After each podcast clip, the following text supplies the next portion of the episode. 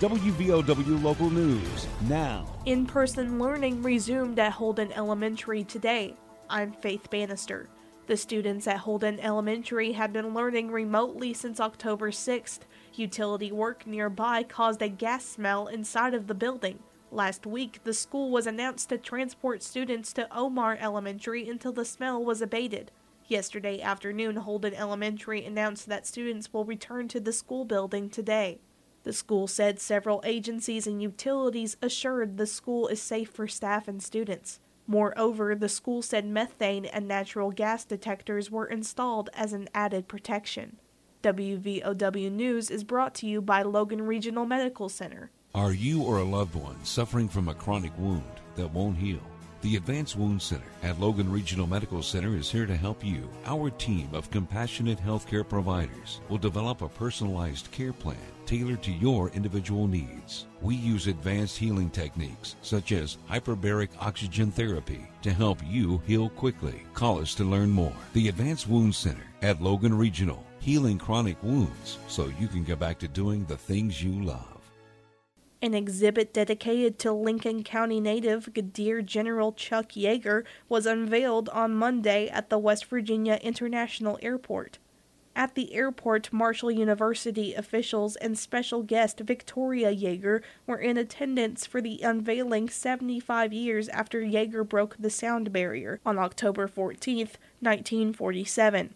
Victoria Yeager, the general's wife, said she was amazed seeing the memorabilia on display on the observation deck of the airport. She said it will be a lasting part of Yeager's legacy. Well, it means that people are remembering him and will remember him and remember all that he did. The exhibit is in the airport's observation area.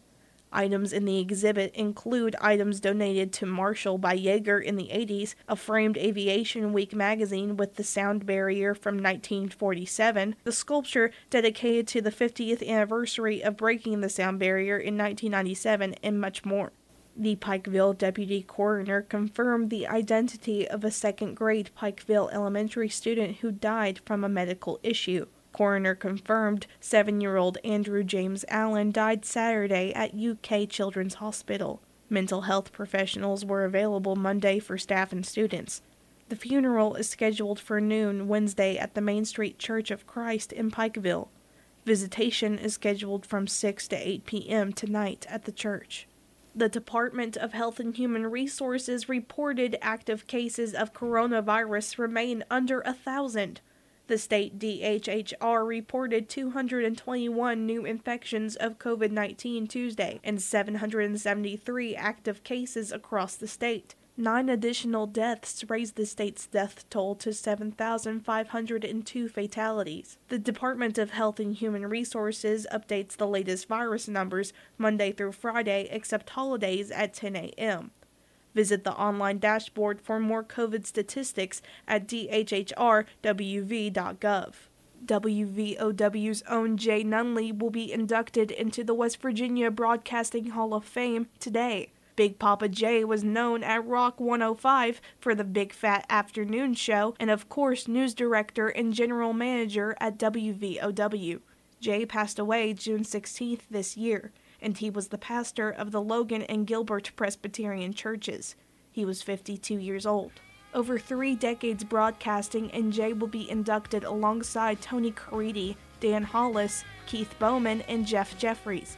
The Hall of Fame broadcast will be on Facebook over WOWK's page, beginning at 7 o'clock this evening.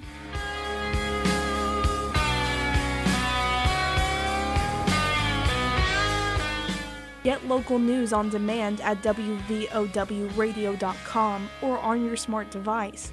This is WVOW Logan.